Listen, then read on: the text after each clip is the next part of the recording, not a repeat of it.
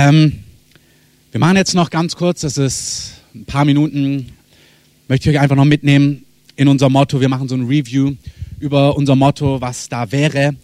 Ähm, durch Tag- und Nachtgebet, das haben wir letzte Woche gemacht, Menschen finden, fördern und freisetzen und den Himmel auf die Erde bringen. Und wir haben es gerade ganz praktisch ja gehört, wie das aussieht.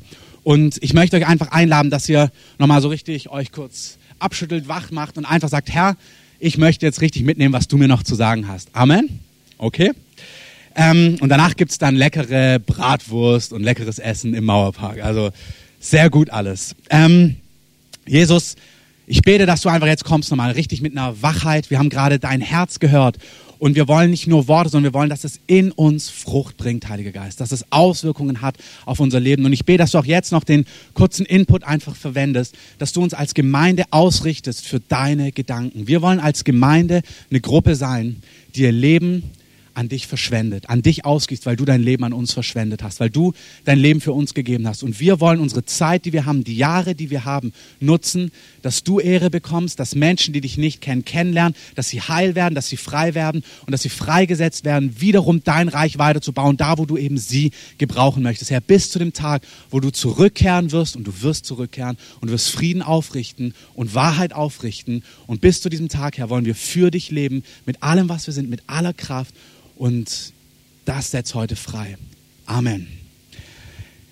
1. Timotheus 2, Vers 4, ich erzähle es euch einfach. Da sagt Paulus zu Timotheus, Gott will, dass alle Menschen gerettet werden.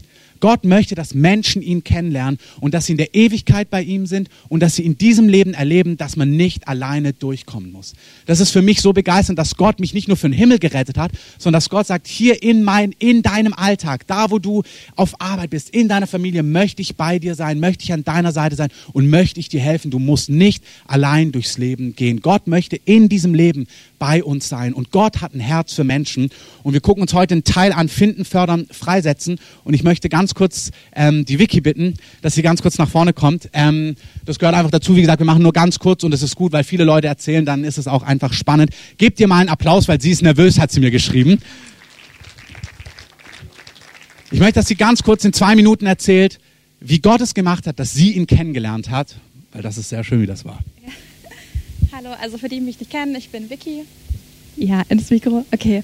Ähm, ich war 2006, 2007 in Amerika, so als Austauschschülerin, ähm, habe da in einer Gastfamilie gewohnt und ähm, ich bin nicht christlich aufgewachsen, hatte eigentlich keine Vorprägung, bin zwar getauft worden, so als Segnung, aber ähm, hatte eigentlich nichts mit Gott oder Religion oder irgendwie Kirche oder so am Hut.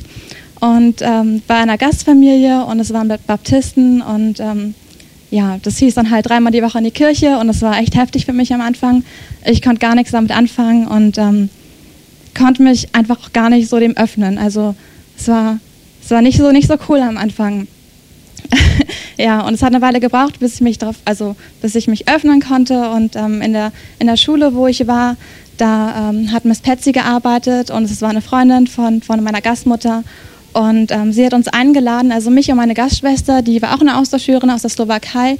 Sie hat uns eingeladen, ähm, mit in die Nachbargemeinde zu kommen, ähm, wo es so hieß, dass da halt einfach ganz viele Heilungen passieren, dass da Gott einfach total am, am Wirken ist. Und wir dachten so, okay, klar, wir nehmen mit, was wir mitnehmen können und haben uns so vorgestellt, dass wir mitgehen, ähm, so als Touristen, gucken uns halt an, wie die Amis da irgendwie ihre Schuhe abziehen. Und ähm, ja, war wirklich so. Also ähm, wir waren halt dann da in der Kirche und es war eine ganz kleine, runtergekommene Kirche und ähm, die Menschen haben uns gleich super herzlich empfangen. Das war echt, war echt schön. Und ähm, es hat angefangen mit so einem Gospelchor.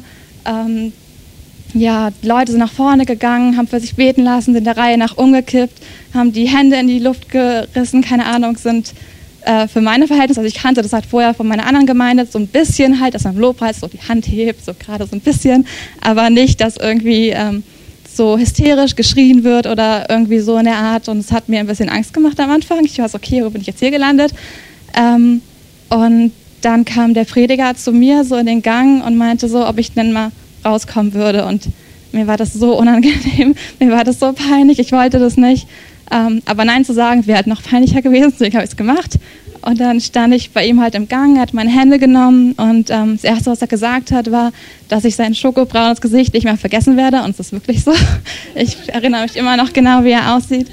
Und ähm, er hat einfach ganz viele Details aus meiner Vergangenheit, also wusste er, er wusste, also Leute, die mich kennen, ich, ich weine schnell, also einfach ignorieren. ähm, also er wusste halt viele Details. Ähm, das hat mich halt sehr berührt und ähm, es war schon ein bisschen unheimlich, woher er das alles wusste, hat viel erzählt und ähm, hielt meine Hände, hat für mich gebetet, ähm, hat Prophetie bei mir aus, ausgesprochen und währenddessen habe ich halt gemerkt, ich schwank die ganze hin und her und ich habe die ganze Zeit immer gedacht, bitte nicht umfallen wie die ganzen anderen und nein. Und ich, aber ich habe gemerkt, dass, dass ähm, ich nicht mehr so die Kontrolle einfach hatte über meinen Körper und irgendwann lag ich halt auch unten, hatte so eine Decke über mir und bin wieder zu mir gekommen und ähm, ja, habe dann nur gedacht, okay, was ist jetzt hier passiert? War das irgend so ein Trance-Voodoo-Zauber oder so? Und gleich danach kam die Frau von dem Prediger zu mir und hat genau das wiederholt, was ich gedacht habe. Und das ist halt eben nicht, dass sie mir von Gott ausrichten sollte.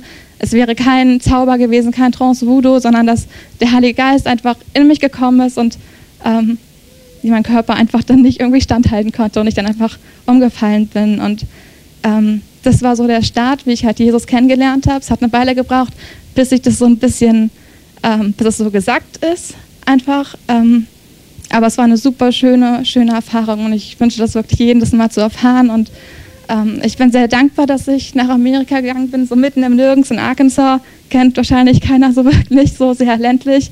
Da war einfach nichts außer halt Gott, den ich da kennengelernt habe. Genau. Vielen Dank.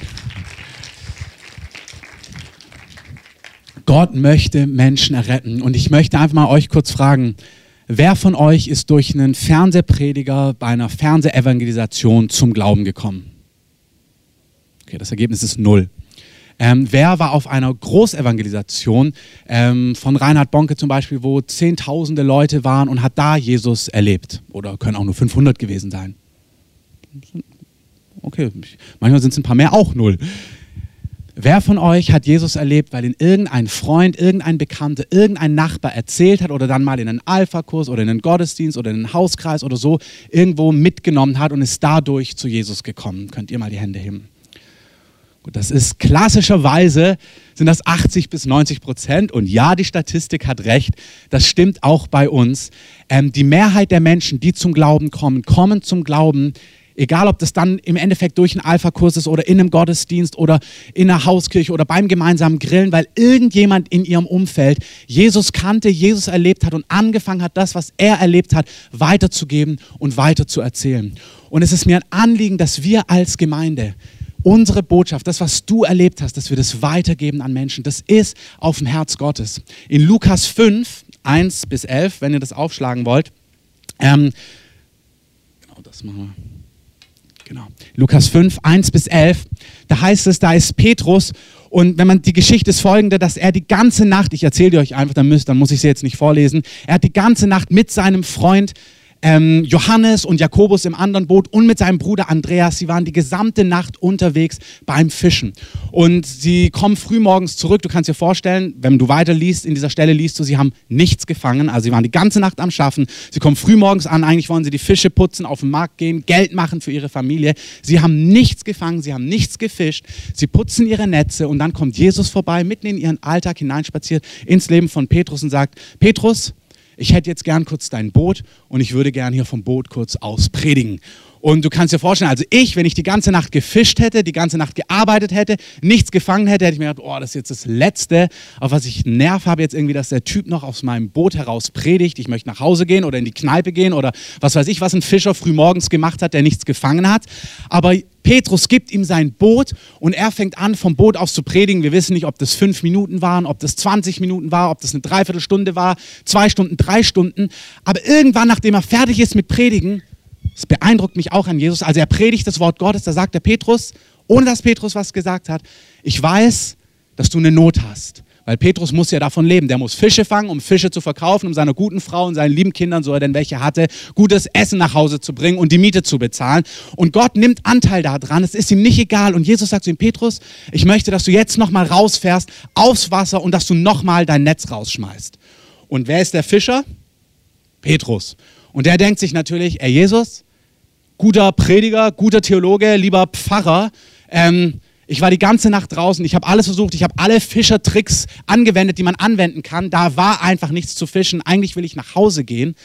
Aber da in, er, diese Predigt von Jesus, als er von ihm gehört hat, das ist es ja, wenn Jesus anfängt zu dir zu sprechen, auch jetzt was Vicky erzählt hat, wenn Jesus anfängt in einem Leben zu wirken, man versteht es manchmal nicht ganz. Vielleicht bist du auch hier, vielleicht bist du schon öfters hier und du hast es noch gar nicht ganz erstiegen, aber du spürst irgendwie, oh, da ist irgendwas dran. Das ist ganz oft, wenn Menschen mit Jesus in Kontakt kommen, sie spüren, da ist irgendwas dran, auch wenn sie es noch gar nicht genau sortieren können. Und so ist es auch bei den Menschen in deinem Umfeld. Wenn die dich beobachten, die spüren, da ist irgendwas. Vielleicht wissen sie gar nicht, was es ist. Wahrscheinlich werden sie auch nicht denken, dass es mit, deiner, mit deinem Glauben zu tun hat, wenn sie wissen, dass du gläubig bist. Aber sie spüren, irgendwas ist bei dir anders. Und Petrus, der eigentlich nach Hause fahren möchte, der spürt auch in diesem Augenblick, also rausfahren, nochmal aufs Wasser, will ich eigentlich nicht. Aber gut, irgendwie, wenn du sagst, sagt er dann, wenn du sagst, Meister, irgendwie, als du auch gerade gepredigt hast, an dir ist was dran, dann fahre ich nochmal raus. Nimmt seinen Andreas mit, seinen Bruder, nimmt seine Gefährten, heißt es, das Wort im Griechischen bedeutet Freunde, Kumpels, nimmt Johannes, Jakobus mit, sagt, wir fahren nochmal raus. Kannst du dir vorstellen, das Gesicht von den anderen, ey, Petrus, wir haben schon die ganze Nacht gefischt, jetzt mussten wir uns noch diese Predigt anhören. Wir wollen nach Hause gehen. Er sagt, nee, wir fahren jetzt nochmal alle raus, Jungs. Der Meister hat es gesagt, sie fahren raus. Und dann sagt Jesus, jetzt wirf mal hier dein Netz aus.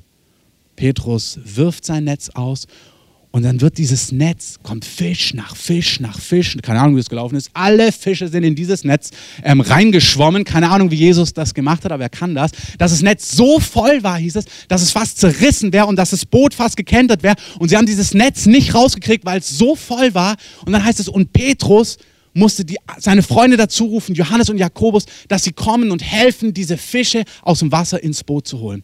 Und was mich fasziniert an dieser Stelle, ist, dass Jesus eigentlich hier nur in das Leben von Petrus kommt. Er sagt, Petrus, ich habe dich jetzt auf dem Kicker. Ich möchte, dass du anfängst zu erleben, dass ich real bin. Aber was Gott immer macht, ist, wenn er in deinem Leben anfängt, dann hat er deinen Andreas und deinen Jakobus und deinen Johannes auch auf dem Schirm. Er sieht immer ganze Gruppen von Menschen, er sieht Freundeskreise, er sieht Nachbarschaften, er sieht deine Uni, er sieht deine Arbeitsstelle und er fängt nur bei Petrus an und Petrus erlebt ein Wunder, aber die Auswirkungen von dem, was Petrus erlebt, soll Andreas, Jakobus und Johannes auch beeindrucken. Und ich wünsche mir, dass ihr diesen Blick habt für euer Umfeld als Vision. Unsere Vision, unser Motto als Gemeinde ist, Menschen zu finden, dass du verstehst, wenn Jesus bei dir angefangen hat, was zu tun, dann ist es nicht nur für dich, sondern es ist für Andi und Jakobus und Johannes. Und wenn sie bei dir eben Peter und Horst und Lise und ähm, Nadja und was weiß ich was heißen, dann ist es auch für die, aber es ist nicht nur für dich. Amen. Gott möchte in euch was und ihr müsst noch nicht mal so viel predigen. Wenn ihr einfach Gott in eurem Leben wirken lasst, dann werden Dinge passieren. Dann wirst du so viel Fische fangen, dass, du, dass alle denken, was passiert denn bei dir gerade?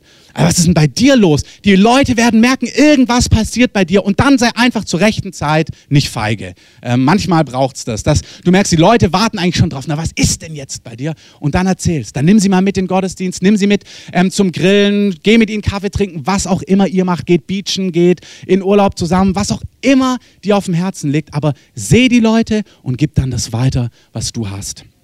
Das zweite ist, ähm, in Apostelgeschichte 16 lesen wir, ähm, ich möchte, dass dieses Finden zwei Gedanken oder drei ähm, Punkte klar werden. Das eine ist, dass es einfach passiert in unserem Freundeskreisen. Das andere ist, dass man manchmal gezielt Einsätze macht. Und auch dagegen hat der Heilige Geist nichts einzuwenden.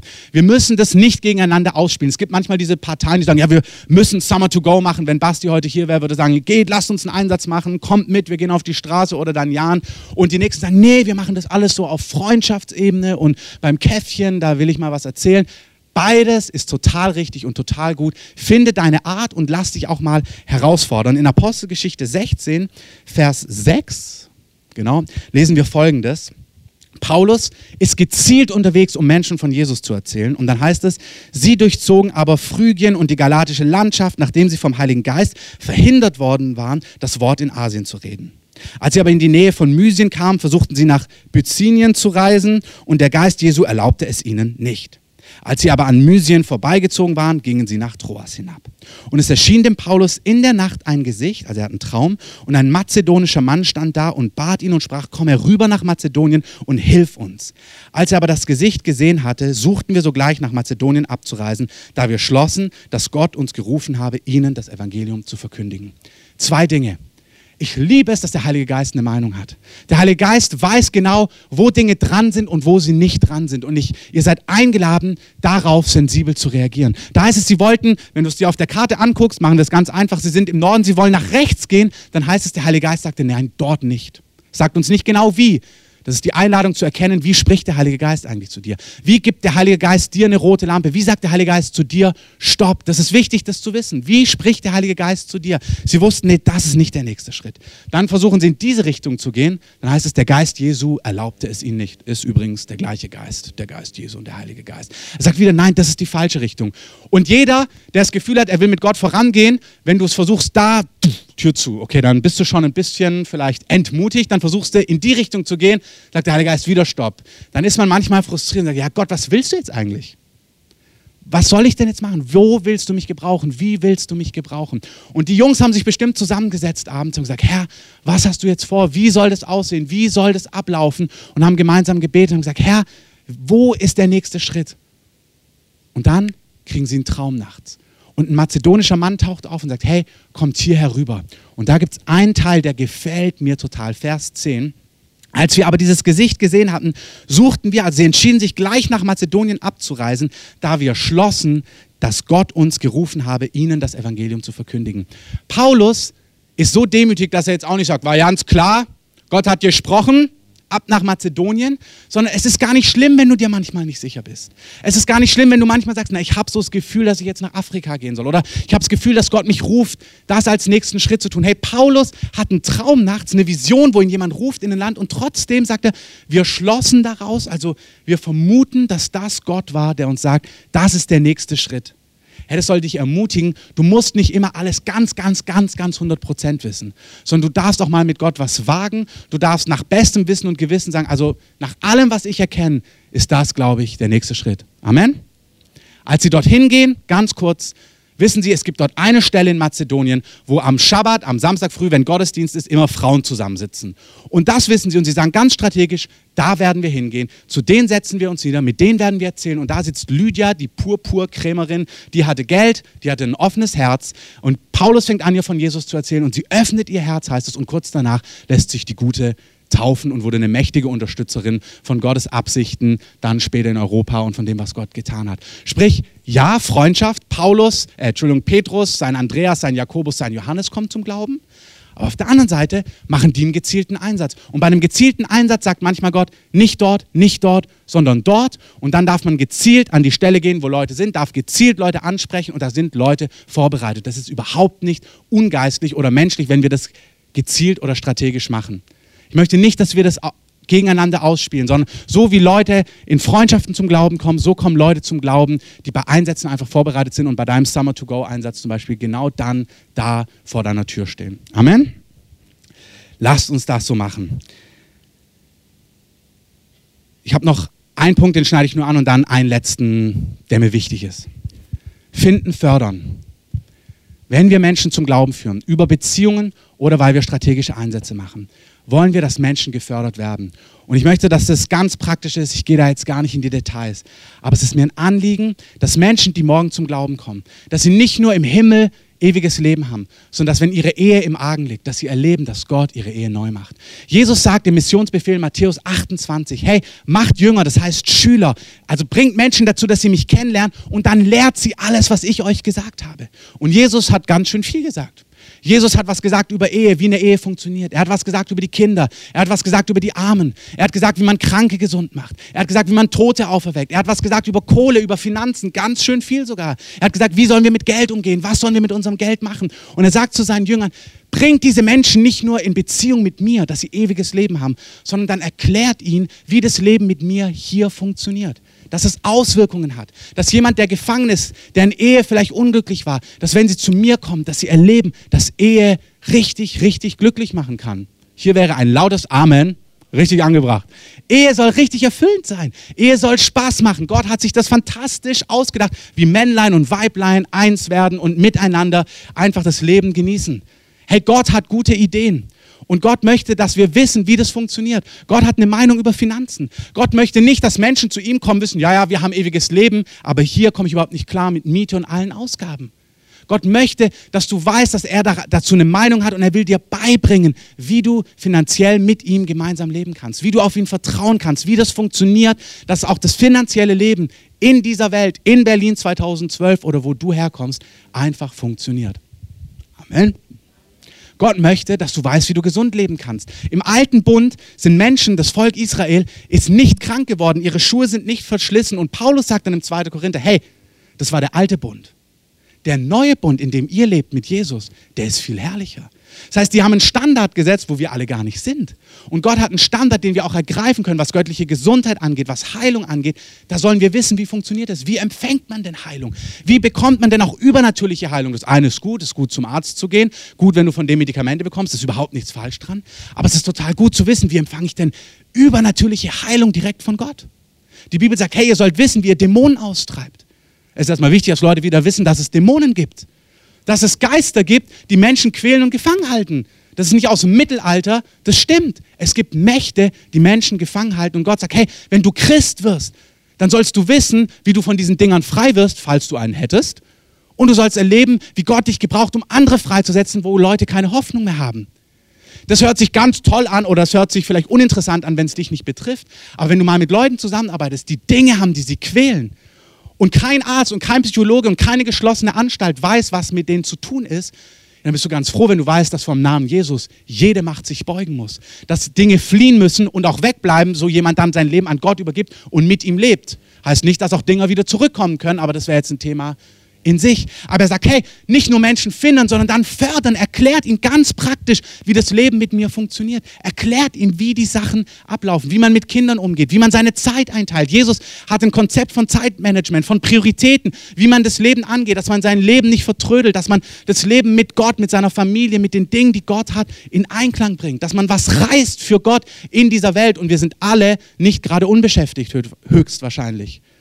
Die meisten von uns haben wahrscheinlich richtig zu tun. Und in dem Ganzen sagt Gott, und ich möchte dich noch gebrauchen, mein Reich weiterzubauen. Hey, da muss man lernen, wie das funktioniert. Und Gemeinde ist ein Ort, wo Menschen diese Förderung erfahren sollen.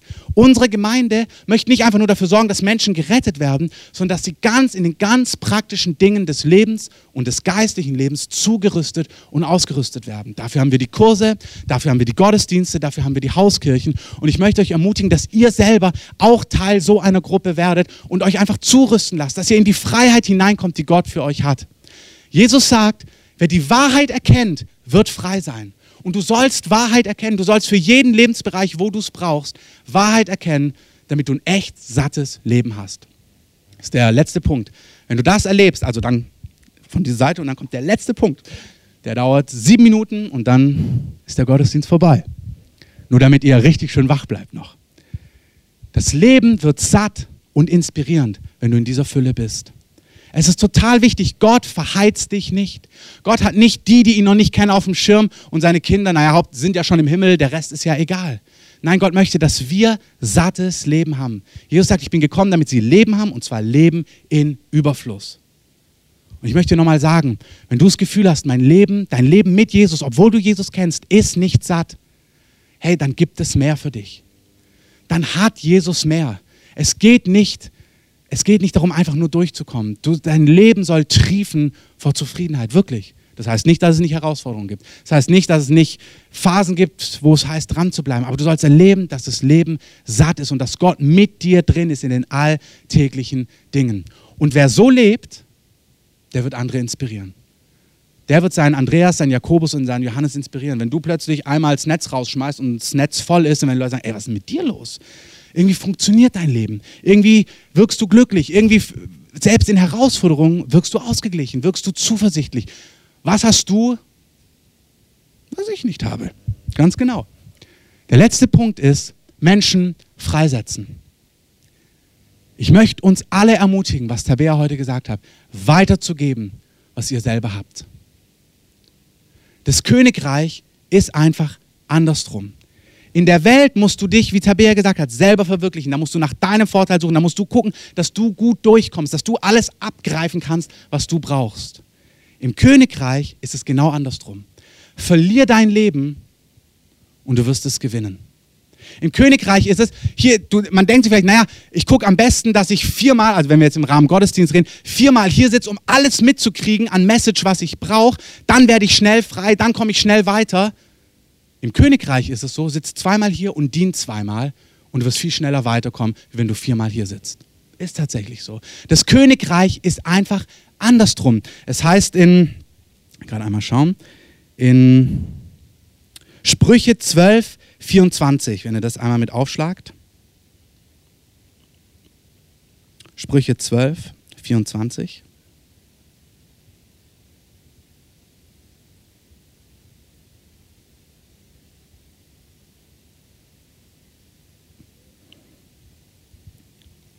Oh weh. Jetzt heißt es das bei mir hier nicht. Und das Problem ist, dass ich in meiner neuen elektronischen Bibel die Sachen noch nicht angezeichnet habe. In meiner Bibel weiß ich genau, es steht oben links und ist gelb angemalt. Ähm, deswegen kann ich jetzt nicht schauen, dann erzähle ich es euch. Da heißt es, da ist einer, der teilt immer aus und bekommt immer mehr. Der streut aus und bekommt immer mehr. Vielleicht könnt ihr mal schauen, ähm, wo es steht, uns dann verraten. Und dann heißt es, da gibt es einer, der spart mehr als recht ist. Also der hält immer zurück. Da geht es um finanzielle Dinge, aber wir übertragen das. Es geht mir gerade gar nicht um Finanzen. Der hält immer zurück von dem, was er hat, an Gaben, an Talent, an Zeit, an Hingabe, an Power. Und da heißt es, und er bekommt immer weniger. Es gereicht ihm nur zum Mangel. Das heißt, es reicht nicht aus, obwohl der immer denkt, ich muss mich noch mehr um mich kümmern, ich muss noch mehr auf mich achten. Okay, Sprüche 11, 24. Noch ein Versuch. Sprüche 11, 24. Da ist einer, der ausstreut und er bekommt immer mehr. Und einer, der mehr spart als recht ist und es gereicht ihm nur zum Mangel. Wer gerne wohltut, wird reichlich gesättigt. Und wer andere tränkt, wird auch selbst getränkt. Im Königreich ist es so, wir sollen eine Art und Weise leben, anderen zu geben. Mir geht es gerade gar nicht um Finanzen, sondern anderen Zeit zu geben, anderen Hingabe zu geben, ähm, sich zu investieren, weiterzugeben, was man selber gelernt hat und sich in andere zu drehen, um andere zu kümmern. Und dann Gott sagt, wenn du so lebst, dann bekommst du immer mehr zurück.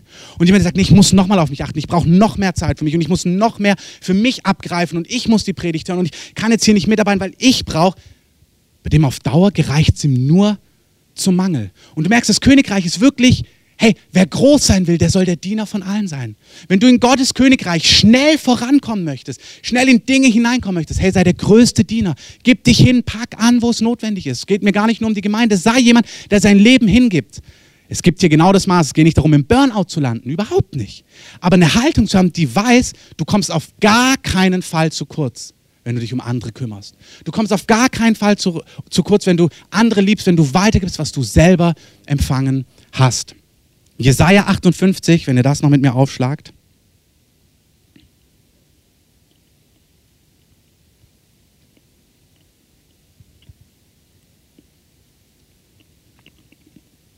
Heißt es in Vers 6 und 8. Da spricht er von dem Lebensstil, von dem Fasten, aber von dem Lebensstil. Und er sagt, wenn ihr folgenden Lebensstil lebt, also da heißt es, ungerechte Fesseln löst, die Knoten des Jochs öffnet. Das heißt, wenn jemand gebunden ist, in Gefangenschaft ist, wenn ihr da mithelft, dass diese Leute frei werden, wenn Leute zum Glauben kommen und in ihrer Ehe geht es nicht weiter und du erzählst, was du schon erlebt hast, was Gott in deiner Ehe gemacht hat und du gibst es weiter und öffnest dadurch einen Knoten. Wenn du so lebst, wenn du gewalttätig Behandelte als Freie entlässt, Leute, die gefangen sind, die vielleicht in Drogen gebunden sind oder in Alkoholismus und du gibst weiter, was du schon erlebt hast oder was du schon gelernt hast, wenn du das weitergibst an diese Leute, wenn du so lebst, wenn du dem Hungrigen dein Brot da reichst, das stimmt ganz praktisch, wenn du dem Obdachlosen 50 Cent gibst oder dem Motzverkäufer oder ihm ein Brot kaufst. Das stimmt aber auch, wenn jemand geistlich Hunger hat und weiterkommen will und dir nicht denkst, na, ich möchte aber eigentlich Soap gucken Donnerstagabends. Ich kann jetzt gar nicht, sondern sagst, hey, okay, dann komm vorbei, ich erzähle dir, was dich weiterbringt. Ich gebe dem Hungrigen Brot, damit er weiterkommt. Wenn du Heimatlose, Elende ins Haus führst, das sind nicht nur Obdachlose, die vielleicht in die Notübernachtung sollen bei der Stadtmission, damit sie nicht erfrieren draußen. Super, wer da mitarbeitet, super, wer sich dahin gibt. Das bedeutet auch, wenn Leute hier sind und einsam sind und du merkst, ey, ich habe eigentlich ein Herz für solche Leute, sagst, ey, komm doch mal zu mir. Komm doch mal Freitagabends zu uns zum Essen. Komm doch mal sonntags mit ins Restaurant. Hat er kein Geld? Na, dann lade ich dich ein. Ist doch kein Problem, dann komm doch mit. Heimatlose Menschen, die einmal die einsam sind, zu sagen, ich nehme dich mit ins Haus. Wer so lebt, wenn du einen Nackten siehst, wörtlich und geistlich gesprochen, dass du ihn bedeckst und wenn du dich deinem Nächsten nicht entziehst, dann heißt es in Vers 8, dann wird dein Licht hervorbrechen wie die Morgenröte und jetzt. Und deine Heilung wird schnell sprossen. Und damit möchte ich es beenden wir im Westen, in, dieser, in der westlichen Kirche, gerade auch in Deutschland, da ist so oft, ich bin noch nicht durch. Ich bin noch nicht heil genug. Ich muss selber noch 35 Seelsorgeeinheiten mitnehmen, dass ich endlich was weitergeben kann. Hey, das ist total gut, wenn du mehr Wahrheit erkennst und freier wirst. Das ist gut. Aber du musst nicht noch 35 Sessions durchmachen, bis du weitergeben kannst, was du selber hast. Du kannst eine Woche bei Jesus sein, dann hast du schon was weiterzugeben. Du hast was, was du an jemand anders weitergeben kannst. Und hier ist ein Geheimnis. Jesaja sagt, wenn du so lebst, dann wird da, wo du gebunden bist oder wo du noch Heilung brauchst, dann wird es ganz schnell gehen. Wenn du von dir wegguckst, dann gucke ich auf dich. Wenn du dich um andere drehst, dann drehe ich mich um dich. Wir haben einen Missionar bei uns im Haus, der ist jetzt gerade eingezogen, dafür zwei Monate nur. Die, sind, die haben Kinder in unserem Alter. Gott hat sie aus Brasilien herausgerufen nach Deutschland. Da denkst du manchmal, oh, das ist ja auch krass. Also sie lieben ihre Familie, sie sind eine Familie, die ihre Kinder lieben, ihre Enkel lieben. Und Gott ruft das Ehepaar nach Deutschland. Und das Sie haben das gemacht, sie haben gesagt, ja, wir machen das, Gott, wenn du rufst, wie Tabea sagt, wir, sind, wir wollen dahin gehen, wo du bist. Aber als Jesus sie gerufen hat, da hat gerade sie, sie hat da schon gerungen. Sie hat gesagt, oh, ihr Enkelkind rennt gerade zu ihr und knuddelt sie und umarmt sie und sie möchte so gern dort sein. Und dann hat nachts der Mann gebetet für seine Familie und dann hat, hat er eine Vision nachts gehabt und er hat ein Schild ge, gesehen. Also weil die Mutter hatte auch Angst, ob ihre Tochter allein zurechtkommt mit ihrer Enkelin, also ob sie sie nicht bräuchte als gute Mama und so weiter. Und dann sieht der Mann nachts, gibt Gott ihm eine Vision und dann heißt es, kümmere dich um die meinen, dann kümmere ich mich um die deinen. Und du denkst dir, Mann, ruft Gott Brasilianer aus der Familie raus nach Berlin und sagt, kümmere dich um die meinen. Gottes Herz, der, der sagt, hier in Berlin gibt es Leute, das sind die meinen. Und ich möchte, dass du dich um sie kümmerst. Und wenn du das machst, wenn du mir nachfolgst, wenn du das Joch öffnest, wenn du weitergibst, was du hast, hey, ich kümmere mich um dich. Ich kümmere mich um deine Familie, um deine Anliegen, um deine Nöte, um deine Firma, um die Fragen, die du hast. Ich kümmere mich um dich. Matthäus 6, 33. Wenn du nach meinem Reich trachtest, dann werde ich dir alles hinzufügen, was du brauchst. Das ist für manche ganz wichtig, weil ihr habt aus gutem Gewissen, denkt ihr, ich muss erstmal mein Leben auf die Reihe kriegen, dann kann ich mich um Gottes Angelegenheiten kümmern. Andersrum. Entscheide dich, dich um Gottes Angelegenheiten zu kümmern und er wird dein Leben in Reihe, in Ordnung bringen und du wirst sehen, er kümmert sich um alles. Von Finanzen, über neue Arbeitsstellen, über neue Wohnungen, über ähm, was du brauchst, über Partner, über offene Türen, über Gunst, egal was es braucht. Er gibt dir, was du brauchst. Amen. Lasst uns aufstehen, Musik einspielen und dann beten wir.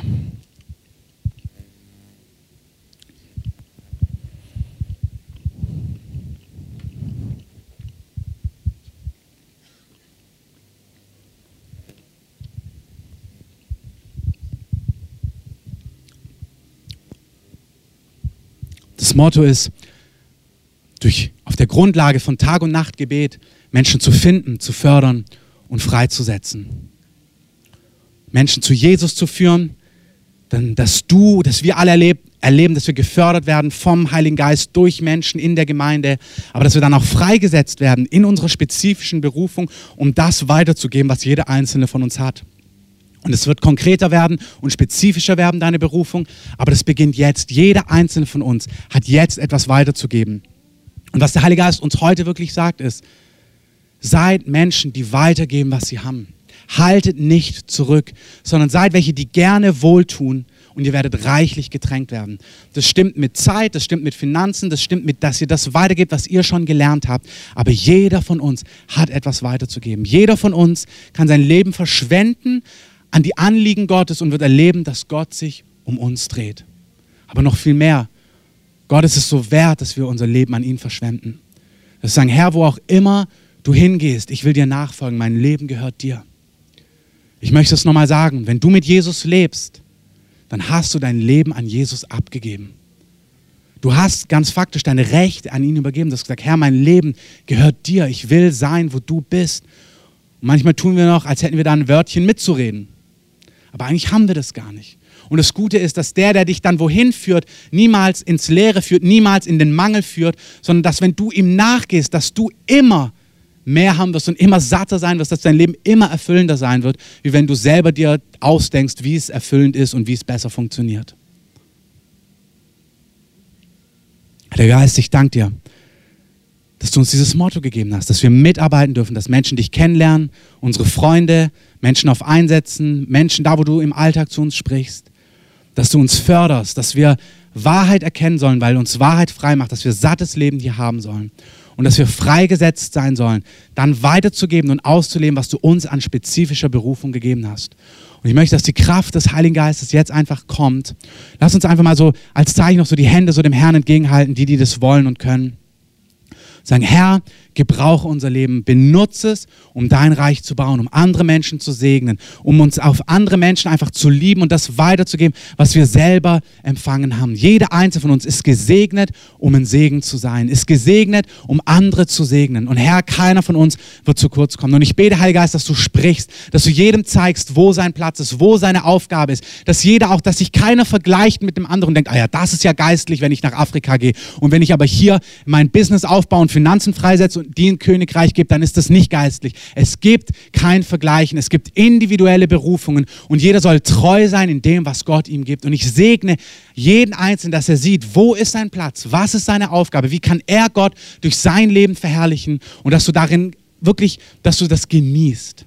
Du sollst es genießen. Das ist keine Last. Das ist manchmal ein Preis. Das ist manchmal herausfordernd. Aber es ist das Erfüllendste, was es gibt, im Willen Gottes für das eigene Leben zu sein. Nichts ist erfüllender, als im Willen Gottes für das eigene Leben zu sein. Und ich bete alle die Unklarheit an, alle, die nicht genau wissen, ja, was ist denn Gottes Wille für mein Leben, dass ihr Klarheit bekommt, dass der Heilige Geist zu euch spricht, bei Nacht, durch sein Wort, durch andere Menschen, durch prophetische Dinge, durch Umstände, dass Dinge klar werden, dass ihr Dinge seht, dass ihr Filme seht, dass ihr Dinge lest und plötzlich merkt, boah, hier bin ich gerufen, mit anzupacken. Das hat was mit meinem Leben zu tun. Ich segne euch, dass diese Dinge klar werden. Und dass alle Stimmen, die gegen euch sprechen, die euch sagen, das kannst du doch gar nicht. Oder das funktioniert doch gar nicht. Oder woher willst du denn das Geld nehmen? Oder wie soll das denn zustande kommen? Oder schau mal, wie du dein Leben verbockt hast. Hier sind Leute, dir sagt der Feind, ey, du hast so dein Leben verbockt, du hast es so vermasselt. Du brauchst gar nicht denken, dass Gott mit dir nochmal was reißt. Das ist eine Lüge. Der Heilige Geist will gerade mit dir was reißen. Er will gerade deinen Zerbruch nehmen und mit dir was reißen. Heiliger Geist, danke, dass du hier bist. Ich möchte diejenigen unter euch, die, wenn ihr hier seid und diese lebendige Beziehung zu Jesus noch nicht habt, ich möchte euch sagen, ihr könnt heute ein Leben mit Gott beginnen. Gott ist Mensch geworden, hat sein Leben am Kreuz gegeben, ist gestorben und auferstanden, dass unsere Schuld vergeben ist, damit wir in Gemeinschaft mit Gott leben können. Ja, wenn wir sterben, dass wir in Ewigkeit bei Gott sind, nicht getrennt von Gott, aber dass wir in diesem Leben wissen, dass Gott da ist, dass wir sehen, warum leben wir überhaupt, was ist eigentlich das Ziel unseres Lebens, was ist der Sinn unseres Lebens, was ist eure Aufgabe hier, was ist unser Plan, dass ihr erlebt, dass ihr geliebt seid, dass sich jemand um euch kümmert und dass Gott an eurer Seite ist. Keiner ist berufen oder muss allein durchs Leben gehen, sondern Gott will an eurer Seite sein. Und wenn du diese Entscheidung noch nicht getroffen hast, dann ist heute ein guter Tag, die zu treffen.